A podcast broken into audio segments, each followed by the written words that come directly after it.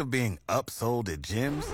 My guy, you're currently a base member. For $90 more, I can upgrade you to our Shred membership. For 130 more, you'll be a Swole member. And for just $300 more, you'll reach Sweat Platinum. At Planet Fitness, you'll get energy without the upsell. Never pushy, always free fitness training and equipment for every workout. It's fitness that fits your budget. Join Planet Fitness for just $1 down and $10 a month. Cancel anytime. Deal ends Friday, May 10th. See Home Club for details. Thanks for joining me today. This is Dale Johnson on KFOR FM 103.3 1240 AM. Time for Lincoln Live. It is coming up on a year since the Lincoln Police Department signed the 3030 pledge. That's an effort to get more women into law enforcement. Lincoln took a big step in that direction by hiring Teresa Ewins as the city's first ever police chief. Also, since the pledge was signed, the city has paid $65,000 to settle a former Lincoln police officer's lawsuit over claims of sexual harassment and discrimination dating back to before the 3030 pledge was signed. And just recently, Sergeant Angela Sands, a 10 year veteran of the police department, was terminated. A lawsuit is expected. In December, the Journal Star documented female officers who have faced discipline, including internal affairs investigations, suspensions, and firings after making formal complaints of sexual harassment and discrimination. Chief Ewins is here this morning and has agreed to talk about all this on Lincoln Live. Chief, good morning. Good morning. Now, I respect this sensitive subject. So, with that groundwork, I, I will ask you, though, as a formality, if you can share any insight into the Williams settlement or the Sands termination. Well, that's a. It's all a very uh, big conversation, um, and you know, first we don't really talk about personnel matters. Mm-hmm. Um, I will say that the Williams settlement, um, you know, was something that we agreed upon. Um, and you know, I was there to hear what she had to say. I mean, being from outside, I want to listen to everything that's, that uh, that people have. I mean, their feelings about their experience in the department, um, and I need to to understand it. The the some of that uh, that you just said in regards to personnel matters and discipline is about performance. It's not about these lawsuits. It's not about um, anything that has to do with that. I I don't know these people personally. I don't have experience with them. I make the decisions on whether or not we go go towards discipline or if our internal affairs does an investigation. Some things came to me, and unfortunately, um, Sergeant Sands was was one of those cases. And so, as I have also told um, our members, that that personnel issue had to do with one other member who was also terminated. Um, that it was about untruthfulness and the the lack of supervision by the sergeant and directing that member um, to do certain things that resulted in both of them being terminated. And so I, you know, I don't take these things lightly. Um, it was a very difficult decision, but you know, we have to serve the public, um, and we have to be truthful and honest in how we how we move forward um, ha- in regards to criminal cases. So, you know, each one of them has an ability to come to a hearing. Um, I've told my the members in in the department that I plan on having hearings so they can come and they can tell me uh, what happened or you know present a defense um, other than the facts that we found and the evidence. Um, and then if they are not satisfied with that, they can go and appeal that. Uh, you know, one of them has done that. Sergeant Sands has not done that. And you know what? I wish that they would, because that's their their moment to to really defend themselves against the evidence that we found. But that's where I base my my judgment on is is basically that the evidence that that we have. And so I really wanted to make sure that um, that you know everyone in the department understands and the public understands. But I can't get into details and you know, it's up to them if they would like to make that public. But you know, I, I, I will just tell you that it is a very difficult decision. But you know, we've talked about five people that have have submitted um, complaints. Um, no one is being targeted. And if they go before internal affairs, it's because of a performance issue. Nothing else. There is no retaliation. I will not have that in this department. Understood. It has been claimed that the sexual harassment and discrimination was and is pervasive in LPD. So I'd be curious if at any time, as you were being considered for police chief, mm-hmm. did you ask or were you asked or were you told about claims of harassment and discrimination? I was told. There, you know, the city was very upfront about, you know, Lincoln Police Department.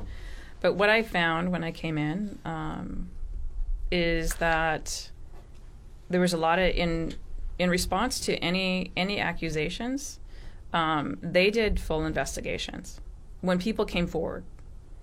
So if people come forward in a timely in a when it happens, like they they really should, um, then we can we have the ability to actually investigate. We need to to look into it.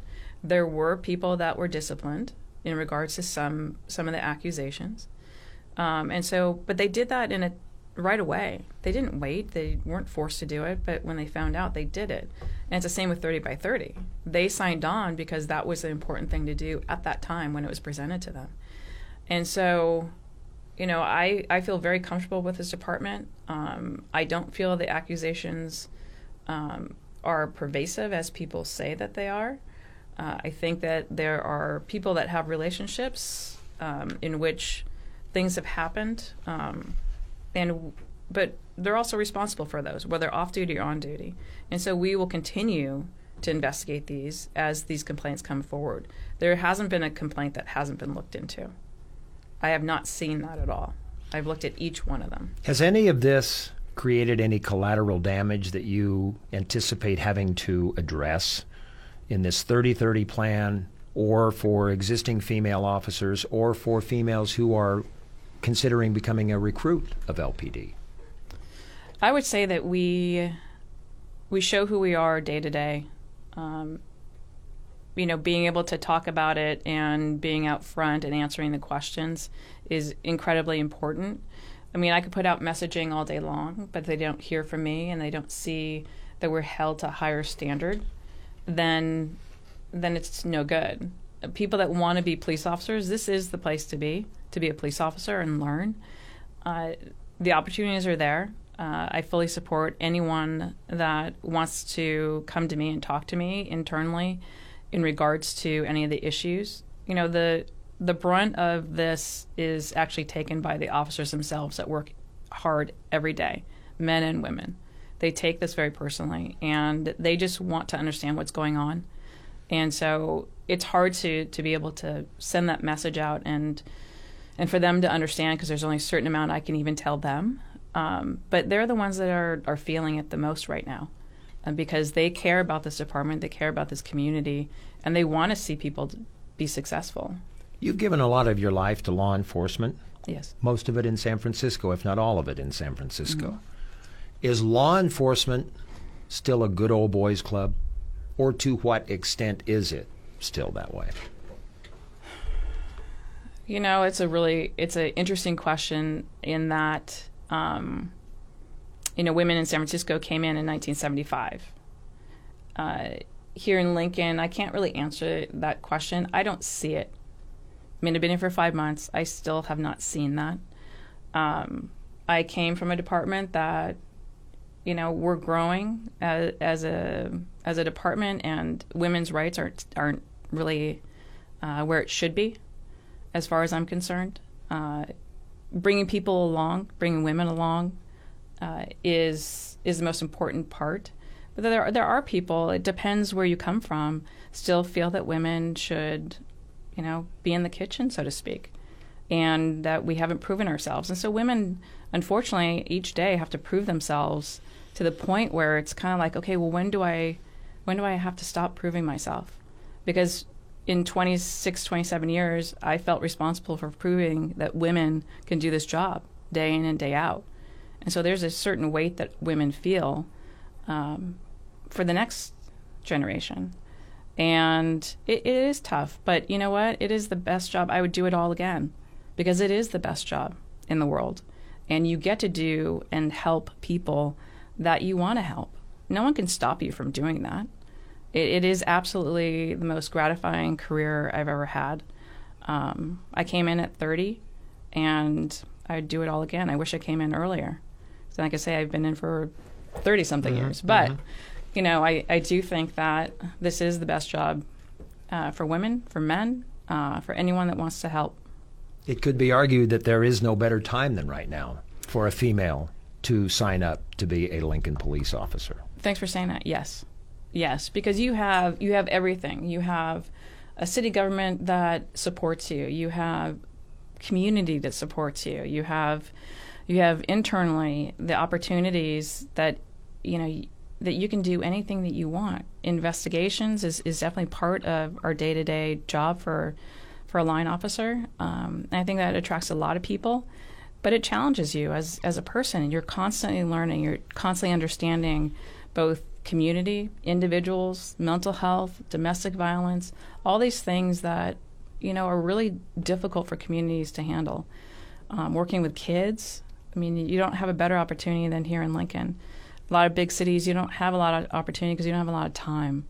And so, what we're trying to do right now is is really give our officers the time to be able to do community engagement more by by having retired members come in or or really taking the, the load off of them and, and having someone else do it so they can actually do those things. And so, you know, community oriented policing, um, which is kind of a buzzword, but I do believe that that each day we we as members of the Lincoln Police Department can do that, whether it be just getting of the car and playing basketball, mm-hmm. or even just just going and engaging kids. You Playing know? cards at the F Street Rec Center. Exactly, exactly. The Malone Center. I mean, mm-hmm. all these opportunities are there. Mm-hmm. The community wants us to engage. Are you And- hiring right now? Are you kidding? Absolutely. Always. Always. I think it's an always thing. Always. You know, I, I think there's there if people people think that if if you sign up that it's like the military. It's not. If you don't if you're not enjoying what you're doing, okay. You know, I'll respect your decision, but I do think once people come in that they'll love what they're doing because it is that gratifying. Website a good place to start? Yeah. Are there recruiting forms or procedures? All the information is on our, our on our on our website. Okay, that's where you need to go. All right, I'm going to let you go. Thank you Thank for you. coming in. Quick conversation with Lincoln's Police Chief Teresa Ewins on Lincoln Live.